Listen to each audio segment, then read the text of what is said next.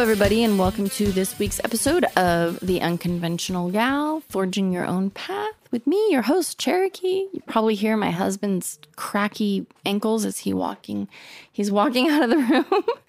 um, also, he just vacuumed up his toenails. All right, I'm asking you guys a question. We're doing a poll. I file my toenails. He clips his toenails. I think clipping is gross because they like fly everywhere and they're super sharp. They're like little needles and I step on them and they hurt. Or I like roll over in bed and it stabs me in the back. But he thinks it's gross that I file because then like my toenail dust gets everywhere. But I think toenail dust is way less offensive than toenail shards. So who's right? Let me know. Message me. Tell me who's right in this in this battle. But I know you guys are all on my side because I'm obviously always right. Anyways, hello and welcome to this week's episode. I'm very excited to have my podcast back, and now the ball is rolling, and I'm feeling like I'm getting my groove. A couple weeks ago, I told you that I was recording multiple episodes in one night. This is the night, and I am on my third episode, and I am getting tired, but I am ready for this one because I am really passionate about this topic. So, today we are talking about imposter syndrome. If you do not know what imposter syndrome is, imposter syndrome is the condition of feeling anxious and not experiencing success internally, despite being high performing in external objective ways. This condition often results in people feeling like a fraud or a phony, and doubting their abilities. 25 to 30% of high achievers suffer, and 70% of adults may experience in a lifetime. So I think sometimes you'll hear like, you're really hard on yourself, you're an overachiever. Sometimes that can be a bit of imposter syndrome, but it's basically like you are the top of your game externally. You're the CEO of your company. You're at the top position at your work. You're gold medal Olympian. But inside, you're like, I suck. I'm not good enough. I'm not as good as that person. I'll never be the best. Like, that's why it's called imposter syndrome because on the outside, you're doing it. But on the inside, you feel like you're not. You're not good enough. So you feel like an imposter. It's very common. Like I said, 70% of adults may experience it in a lifetime. So it's very, very common. Again, 25 to 30% of high achievers suffer. So, mm, even more common in people that are high achievers. And high achievement doesn't necessarily need to be like CEOs. Like, you could be a high achiever in, like, you're the top store manager of a Walmart, like that's still a high achiever, or you're best gymnast in your town. I don't know. Like you can be a high achiever without being like the highest achiever in the world and still feel that pressure and still have that imposter syndrome. So, according to Dr. Valerie Young of the Imposter Syndrome Institute, who knew there's a whole institute for this syndrome? Um, there's five types of imposter syndrome, five types of imposters, I guess.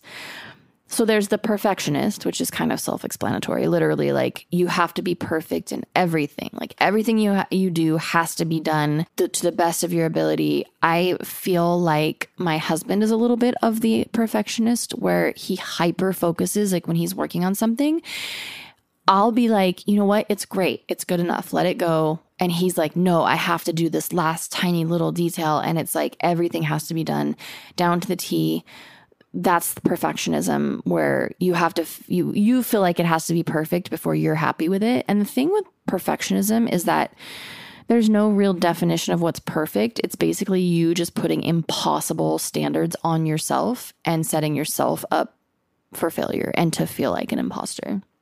The next type of imposter is the natural genius. So you're the top of your class your whole life you know, going through school, you're the valedictorian. It was all super easy. Like, you know, you hear people, I never studied a day in my life. I aced all my tests. I got straight A's. I was a 4.0 student.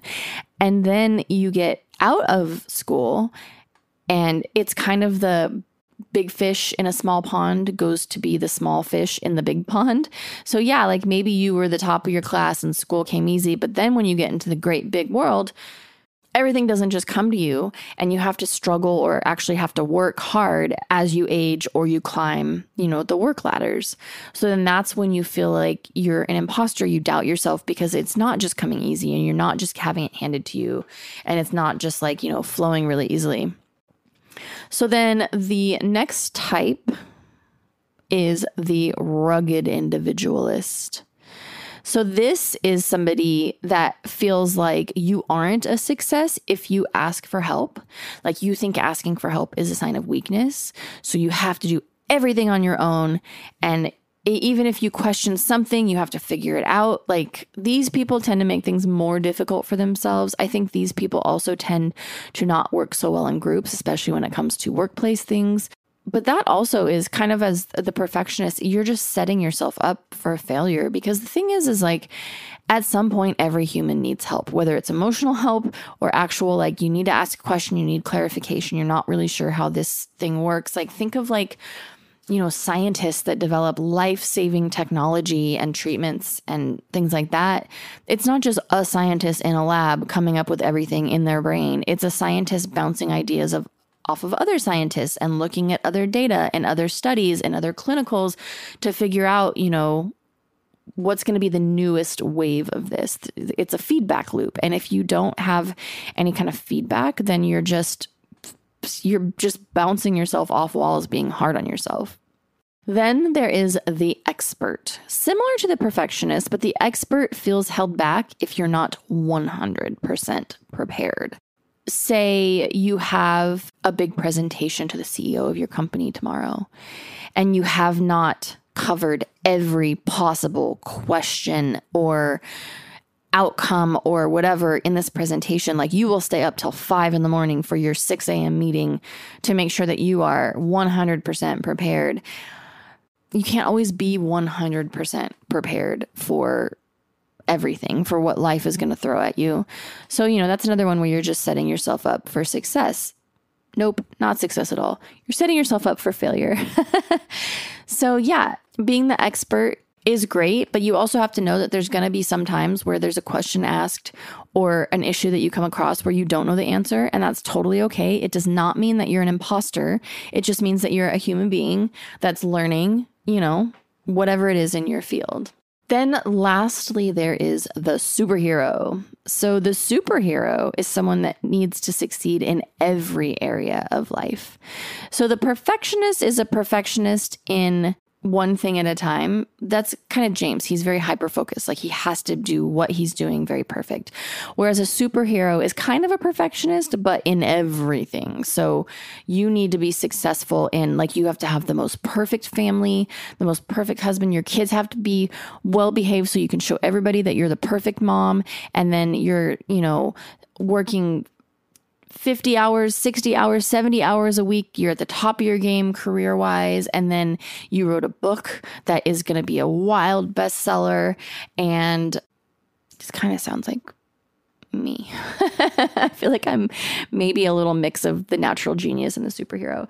Um, but yeah, but you know, it's it's that like having to make sure you're successful everywhere.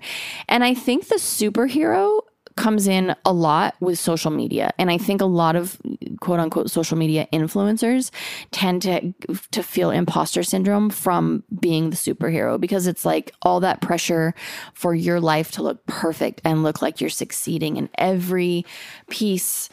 And you can't let that facade down that like yeah like your kid crapped all over the walls and you were an hour late to your meeting and you gotten a fender bender on your way to work. And, you know, like not every day is perfect. Not everything in your life is successful. But the other thing, too, is like just because things look perfect doesn't mean you're successful. And vice versa. If things look like a mess, it doesn't mean like that you're not successful because we're all human beings, we're all fallible, and we all have bad days, we all have bad moments, we all have moments where we don't have the answer to a question, or we plug the wrong number into the formula, or you know, your daughter, your 13 year old daughter tells you she hates you, or whatever it is where you feel like a failure, but it's not a failure. It doesn't mean that you're an imposter, it just means that you're a human being.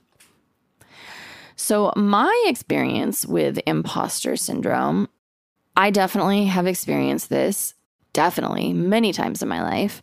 I think, like I said, I'm a mix of with the superhero and the natural genius. So when I was growing up, I was in TAG, which is this funny little program in the 80s. It was called Talented and Gifted.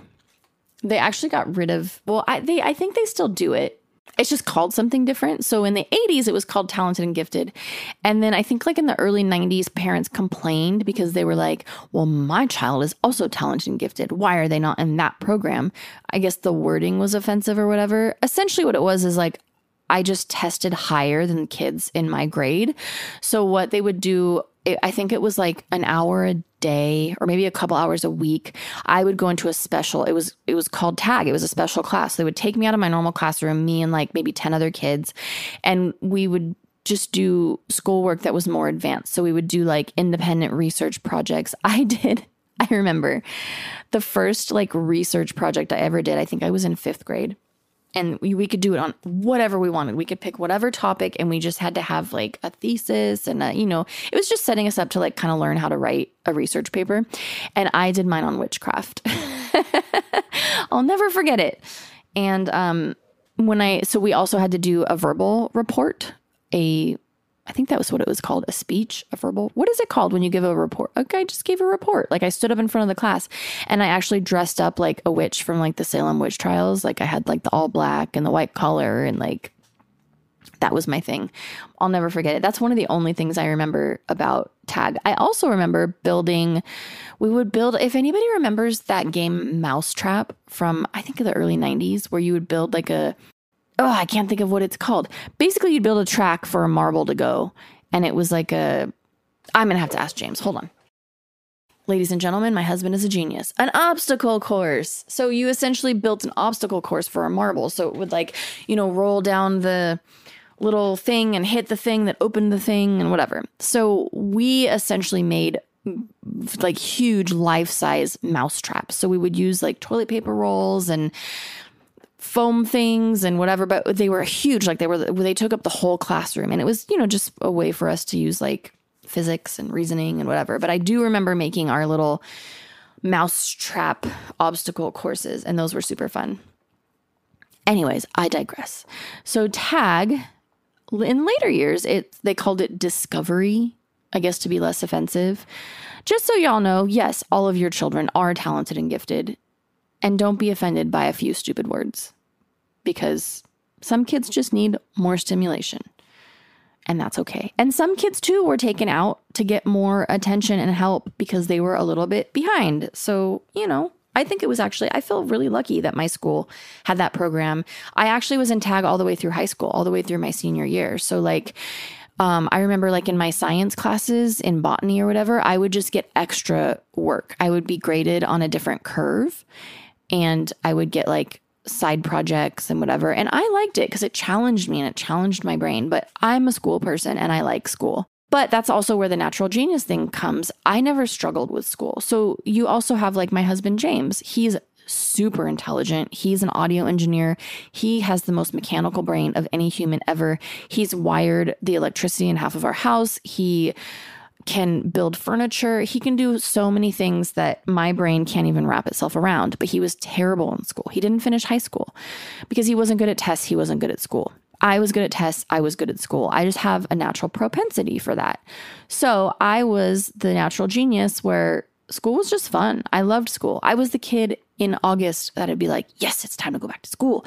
I can get all my school supplies and put my name on everything and get my school clothes and my sparkly shoes and read books all day long, and that's all I wanted to do. The book fair, if you guys remember the Scholastic Book Fair, I don't know if it was the same for everybody else, but when I was in school, we always had the book fair the same week as report cards, uh, uh, parent teacher conferences. I always loved conference week because I always got straight A's. And then my mom would take me to the book fair and she'd buy me a bunch of books as a reward. So, like, all my friends would be like, oh man, I got my conference today. And I'd be like, yes, I can't wait. Time to buy some books. And I would get scary stories to tell in the dark and uh, Ramona Beasley, Judy Blume. Oh man, so many books at those book fairs. But, anyways, moral of the story is I am not any wild genius. I was just good at school. And then once I got out of school, I realized that like life doesn't just come easy. There are things that's hard. There I've had jobs that have been hard. I've had, you know, things in life where my natural intelligence, my natural ability didn't just let me fly through. So that is, you start to feel like, wait, maybe I'm not smart. Maybe I'm not intelligent because this isn't coming easy anymore. And it's like definitely a weird, like, er, like the brakes are screeching and you kind of, you lose your, your mojo.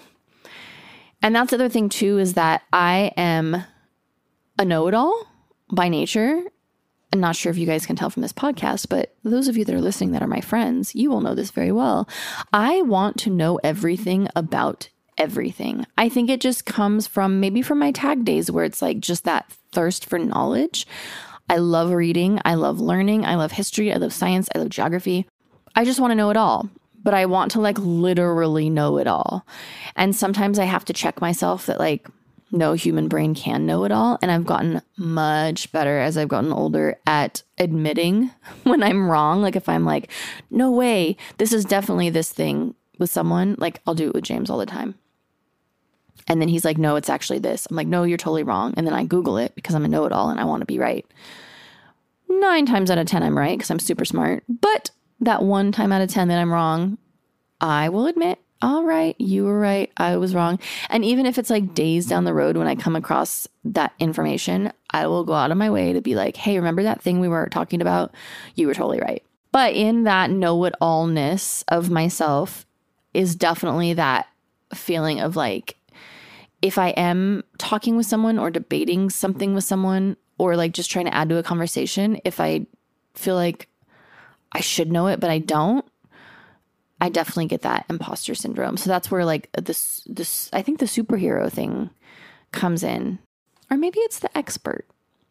I don't know. Maybe I'm, maybe I'm just an, an imposter in all at all angles, but definitely the the know-it-allness in me definitely leads to the feeling of imposter syndrome for sure. That's the other thing too is that being in an ever evolving professional field and feeling like there is too much to ever know. Like being a know it all is hard when you are in a science based field and science is ever evolving. I am an esthetician, and a lot of aesthetics is physiology and anatomy and ingredients, which is literally just chemistry. And, you know, what we used on our skin that science told us was great 100 years ago, we do a lot of things different on our skin that science tells us is great now.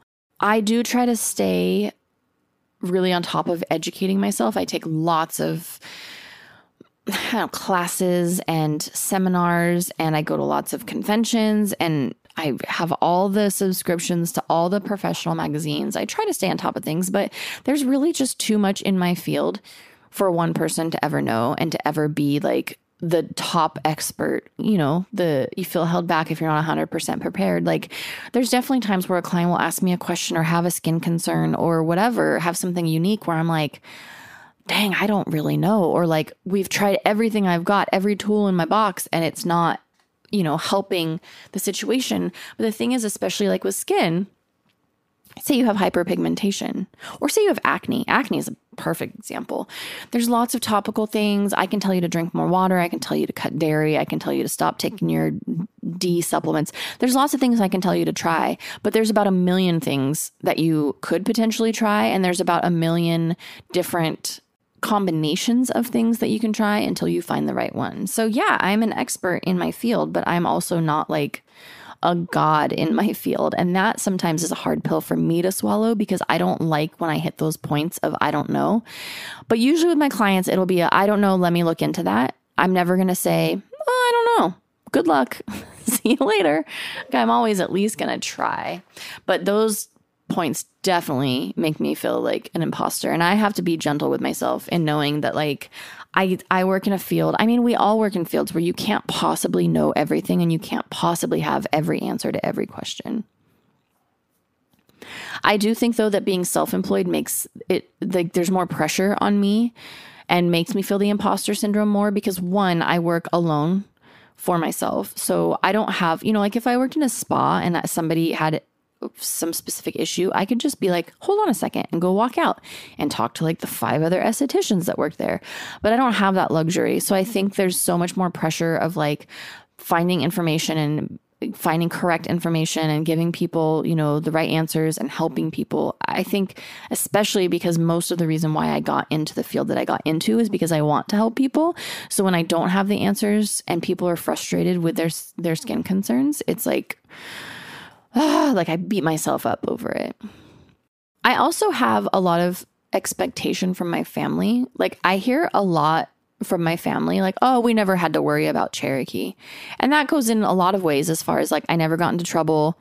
I finished school i got into college myself i did it all myself i took care of myself. Like i never was reliant i never asked for money. Like there's so many things that like i just did. And yeah like a lot of it is because i'm resilient and i'm i'm smart and you know those things that like i give myself benefit for but some of it was just the luck of the draw and the other thing too is like just because i'm resilient and I'm good at things and I'm smart and self reliant, it doesn't mean that like I don't have points where I falter. Like I will always have to ask my mom questions about accounting. and also, like, I also will always have struggles with my mental health. And it doesn't matter how put together I appear on the outside, I still have days that I can't get out of bed. I still have days that I don't want to live. Like, I, you know, that it just doesn't go away. And I think when you appear to be so put together from the outside, especially when you're the superhero, it makes people think that um, you don't need help or that, like, you're okay and then that puts more pressure on you to be that and to not need help and to not ask for help and to be okay. And then that also like perpetuates the imposter syndrome. Like, oh my God, I have this like impossible standard of myself that other people have put on me to live up to.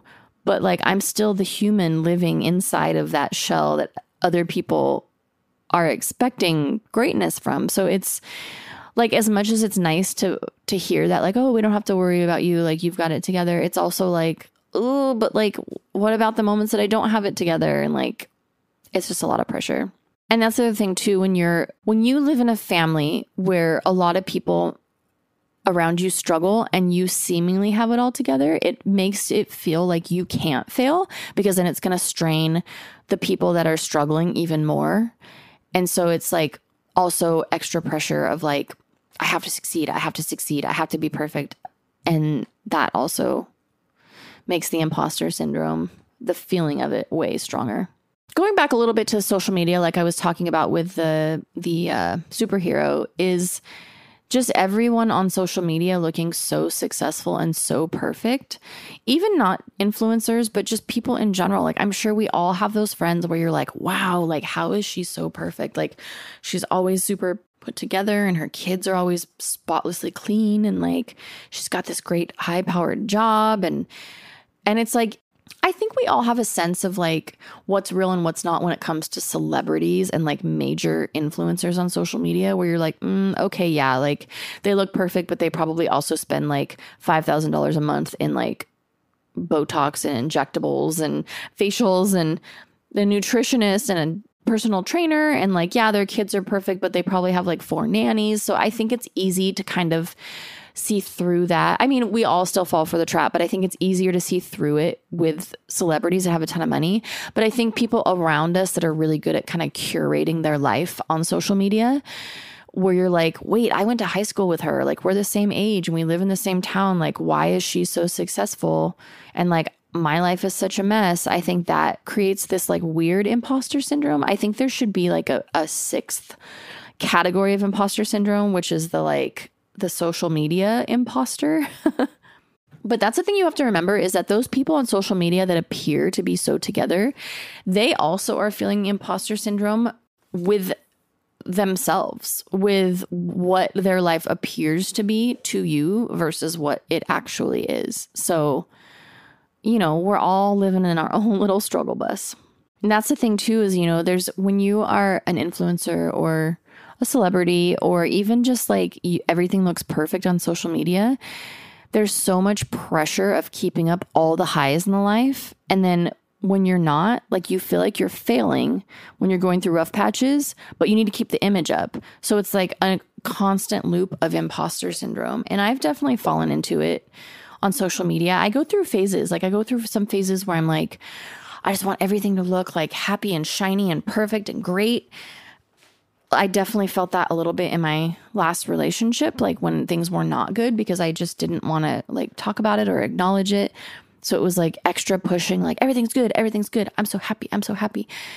But now I feel like, I don't know, I, over the years, I feel like I've started to be more honest with like mental health struggles and, you know, talking about divorce and failures in life. And I think that's where this podcast is so cathartic for me because it allows me to not be that perfect and like have just like all highs all the time so that I can just be a real human and it alleviates some of that imposter syndrome.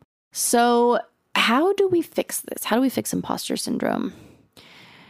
The thing is is that there's nothing wrong with wanting to be good or even be the best. My sister and I were talking about this the other day, and everyone has a different perspective, but her and I are on the same page where we're not a, a super fans of the participation trophy. She was telling her, me that she um, got out of the car and she was racing the twins. She's like, I'll race you. And she was beating them because she's a 30 year old woman and they're five year olds and she has very long legs.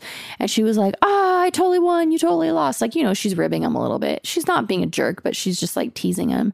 But she told me, she's like, I want to teach my kids that there's no participation trophies, that there's a winner and you try your best to be the winner. Not to say that, like, if you're not a winner, you're a loser. But what she's really trying to teach them is that there's nothing wrong with wanting to be the best or trying to be the best at what you're doing. In fact, it's very healthy. It's healthy, you know. If you get a participation trophy every day of your life when you're a kid and you never learn to like really work for it, then when you get into a workplace, which is real world, you don't get a participation trophy. And if you don't really work for it, you're not going to be the one that's promoted. You're not going to be the one that's the CEO. You're not going to be like me that you're running a business by yourself because you were never taught to like really want it or really work for it or really fight for it. So there's nothing wrong with wanting to be good or even be the best. But the harm comes when we turn our thoughts from I can do it to I'm not good enough. And that's, I think, the thing where the imposter syndrome comes in is like, keep being your own cheerleader if you're succeeding, celebrate that. And I think that's the other thing too is in our society, we're taught that like if you celebrate your successes, you're cocky or you're self involved or you're a narcissist. Yes, there are people that are narcissistic, but I think that term is used way overused in just describing people that are like proud of themselves and celebrating themselves. There's nothing wrong with being stoked at getting a promotion or being stoked at winning a pinup contest or being stoked at the successes in life. You are your own best cheerleader. They always say fake it until you make it. Like look in the mirror and be like, I'm going to kill it today. I'm fucking awesome. I'm super smart. I know what I'm doing. I've got this. But don't let the I'm not good enough. I'm not good enough. I'm not as good as that person. Don't compare yourself to other people. I've talked about this before in previous podcasts, but I think the comparing yourself is where we really start to downfall with imposter syndrome. I have started you know, I'm human, so I don't always succeed at it, but I try to measure my success against my own best instead of measuring my success against success. I don't know where that T came in. Um, my own success, I compare against my best. So I try not to look at other people's successes and compare mine to theirs because we all work at our own best. Like, I might take a test and get a 70%. And that was like, man, I really did it. That was my best. It's cool. And this other person might have got 100, but just because they got 100 and I got 70 doesn't mean that like I didn't do my best and I'm not still awesome. It's the same like in pinup contests, you know, like getting best hair and not getting first place doesn't mean that like that's not your best. Like maybe your hair was freaking awesome and you spent so long doing it and it's amazing and you still got that little trophy or that little sash. Like that doesn't mean that because you got first place, you're just a total loser. Like you stack your own successes against your own best and not other people's. The other thing, too, is what you perceive as someone else's best might not even be real, especially if you're looking at social media. And also know that you can and will succeed without being hard on yourself. Some people are the participation trophy people where it's like, oh, everything has to be positive and everyone's a winner. But then you have the opposite, like, you know, coaches of gold medalists where it's like, you're a fucking loser. And like, you're never going to be anything. And if you're not the winner, you're the first loser. Like, you don't have to be so hard on yourself. And just because you have a few small defeats or you lose a few battles doesn't mean you've lost the war. And just remember that, like, there's always going to be setbacks. There's always going to be bad days. There's going to be days, like I said, in my studio where, like, I don't have the right answer or I don't know what someone, you know, what will fix someone's skin. That doesn't mean I'm a failure. It doesn't mean I'm a bad esthetician. It means I'm a human being, you know, with a specific skill set that isn't working in that situation. And it just means that I need to do to do more to educate myself and do my best. And if I never come up with that answer, that's okay because I'm a human being and I'm still a freaking awesome esthetician. And I know I am. I know I'm really good at my job. So I don't need to be hard on myself. The world beats me up enough. I don't need to beat myself up. The other thing, too, uh, something that I suggest if you're feeling imposter syndrome, a lot of people make to do lists of like goals, like what you want to achieve. And sometimes when you look at that list of all the things you haven't done yet, it can be really overwhelming and really daunting. So instead, I'd suggest doing the opposite. Make a list of what you have achieved, like all of the things, all of the goals you've met, all of the awesome landmarks in your life, all of the like just your achievements. And it could be in relation to something specific, like in your career or whatever, or if you just want to like hype yourself as a human, just like what have you achieved? Like you were valedictorian of your class, you got your associate's degree, you have a super awesome health insurance that you worked really hard for. I mean, I don't even know. Like whatever it is that you did, make a list of your achievements. And I think that helps morale a little bit better than making a list of what you haven't done yet. There's nothing wrong with making a goals list, but I think making an, an achievements list will also help a little bit. And also, especially too, if you are feeling that imposter syndrome in one specific avenue, make a list of your achievements in that avenue. And I think that gives you more perspective of like, oh, wait, I do know what I'm doing. Like, I am really good at this. It'll help just like keep your brain in that positive space. Also, know you will make mistakes, and that is okay. You learn from them and you move on. So, you know, there's been times in my studio that I've used the wrong product, grabbed the wrong thing, or suggested something wrong for someone, or you know, had a client with sensitive skin and I used something that was just a little bit too rough and they had a little bit of a reaction. Like uh, my my business is a learning curve. My industry is a learning curve. And it's okay. I'm going to make mistakes. My clients trust me. They trust that if I do make a mistake or something goes a little sideways, that it's okay. We'll fix it. We'll move on. We'll find the right product next time. But there's no use beating myself up. There's no use like, oh my God, I, like, I'm so sorry. I'm the worst. Like, I understand if you never want to see me again, you know, like, there's, there's no use beating yourself up. Like you just have to acknowledge that you did something wrong or you made a mistake and then keep moving and just get better knowledge in your brain and educate yourself a little bit more so that the next time you don't make those same mistakes. The other thing I suggest is finding a mentor that works in or understands what you do, but doesn't work at your place of work or in your personal circle. So, for example, like let's say you work at um, a spa and you have an esthetician there that you really admire that has been doing it for a long time, but you work with her. Probably not the best mentor. Maybe like get in an esthetician group on Facebook and find an esthetician that does what you do, that you admire what they do, but they're not working directly with you. Or, you know, in your circle of friends so that it's somebody that you can bounce ideas off of, somebody that you can talk to, someone that can mentor you that that doesn't directly affect your work or like if you make a mistake, it's not someone you're going to be afraid to be like, "Oh, I really fucked this up. Like, what do I do?" Cuz you know, if it's someone you work with, then you're like, "Oh, what if they tell my boss?" Like you want somebody that's a safe person that you can really vent to that that can be really honest with you and that can keep you inspired. And it doesn't necessarily have to be somebody that is like above you in your field. Like when you hear mentor, you always think, oh, someone you like look up to or someone that's at the top of their game. It can also just be like a buddy in your field. Like I definitely have SD friends. I have a few friends that I went through school with that like we've kind of moved through our careers together where it's like, oh man, I did this thing today. And it's like, oh, it's okay, dude. Like I've done that before you know, where you just have somebody to like make you feel like not the worst person ever and like someone to be your cheerleader. That's the thing too, is like make sure that your mentor or your inspiration buddy isn't someone that's going to be a negative Nancy or that's going to like make your imposter syndrome even worse, but somebody that's going to hype you while also being honest and like being a good place to to throw some ideas out. All right, that was a long first segment. So we're going to take a quick break and then we are going to come back and I'm going to answer some questions and tell some stories about imposter syndrome. All right, friends, we are back. So, just quickly before we get into the rest of the meat, um, if you would like to become a podcast sponsor, please email me, the only cherry doll face at gmail.com. You can sponsor one episode, you can sponsor many episodes. I am uh self funded, basically. So if you have a small business that you would like me to hype, I have a really good followership, listenership.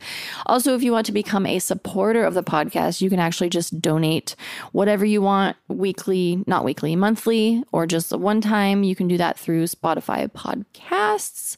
Also, if you want to submit to questions or stories for future podcast topics, please follow me on my socials. I am at the cherry doll face on all socials.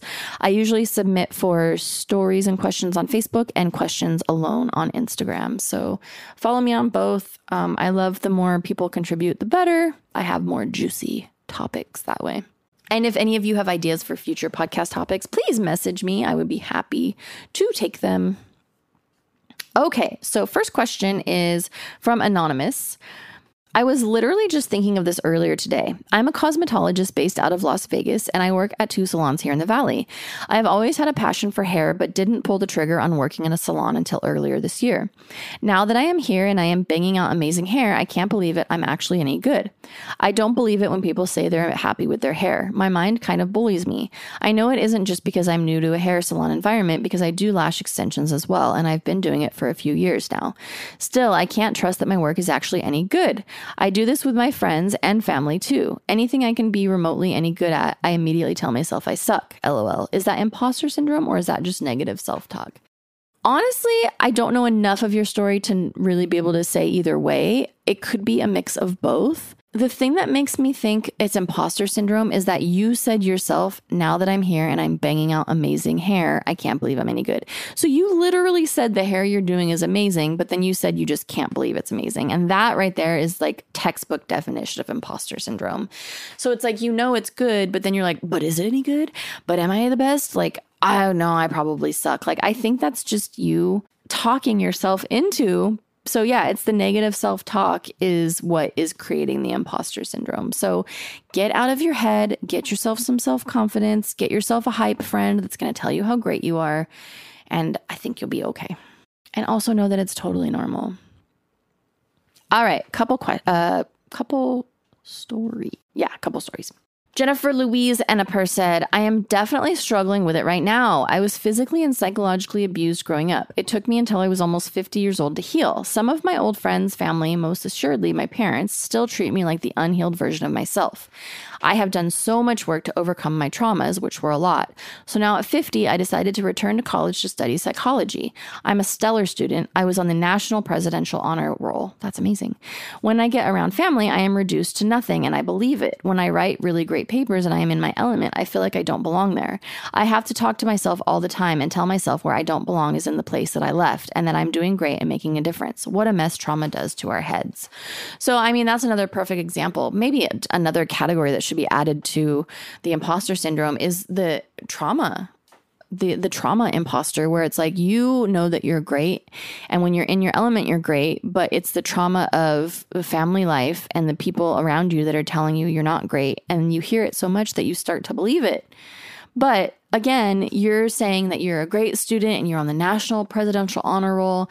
Like you know that you're amazing. So you know maybe just distance yourself like find yourself a new group of friends find friends at school that you know you can have them tell you how great you are so that you can actually believe it. But i think you do believe it. I think you just you know you have to fight with that trauma when you're around the friends and family. And that's it's kind of crappy but i mean i guess that's just kind of the nature of trauma. Okay i so this one i'm not batting so good with saving stories and questions. Last week i left off the last half of a story. This one, I actually left off the name of the person who submitted the story. So, sorry to this person, you are going to be anonymous. Such a good topic. I'm so I'm sorry so many can relate to it that we're even talking about it. I was named on a national top 100 list and I still do a little awkward dance around the topic when someone asks me what I do. I'm a photographer. I had a few early successes when I was young, but my family always treated it like a pipe dream, so I gave it up for 10 years, went back to it after my abusive marriage broke down, and I needed something to hold on to. My family still treats it like it's my little hobby. In fact, my mother didn't believe my portfolio was mine because it looks like stuff you see in magazines. Duh, it has been in magazines, even a Michelin guide. That's amazing. Good for you. Still, I can't possibly have enough clients to make a living and should just get a proper job. It's so hard to not let it get to me some days. This is so cl- similar to the last story. I think I don't know. I think we need better families, honestly. It is really hard when you have a job that looks like a hobby to most people. And I find that too. Like someone close to me calls my job my little business. Oh, and Cherokee has her little business. Like, I don't think people realize how demeaning that sounds. Like, no, I don't have a little business. I just have a business. Like, yes, I'm a small business owner, but when you call it a little business, it's like when strangers call you sweetie or honey, it's very demeaning. It's the same thing when you're describing something that someone has worked so hard for. And I think when you're in a creative field or when you're a small business owner, people just don't understand the magnitude of it. And it is hard like when you're not getting that outside recognition, it's hard to believe in yourself on the inside. So I definitely think I got so many stories like this, and I think there should be another separate imposter category for like family forced imposter, trauma imposter. But you are amazing. I'm so proud of you guys. You two, you you're uh psychology gal and you photography gal and everybody else that wrote stories and submitted things. Um, imposter syndrome is really hard. It's one of those things, you know, it's kind of like depression. It's very easy to be like, just be happy, you'll be fine. I don't think it's something that ever really goes away, but I think it's something we can learn to live around and we can try to quiet that voice. You're never going to kill it, I don't think. I think that's part of being human. But I think that there's an amount of it you can like shove down a little and be a hype beast for yourself instead. So I hope some of this was useful, maybe some advice in here. Um, I was going to do a book club review this week, but this episode is way too long for that, I think. I don't know. Maybe when I edit it down, it'll be shorter. I haven't done this in so long and I haven't edited a podcast since I started these new ones. So I'm going to skip book club this week. I will do it next week and then um, we'll see when the, if I, if any confessionals come in, I'll add those as well. But, anyways, thank you guys, everybody that has uh, continued to listen and that is listening once again. I'm very excited. I'm happy to be happy. I'm so happy. I'm happy to make. Good Lord, I think it's time for bed. I'm happy to be making podcasts again. And it is bedtime for me. So, you know what? Don't be an asshole. And until next time, here's me waving like a maniac.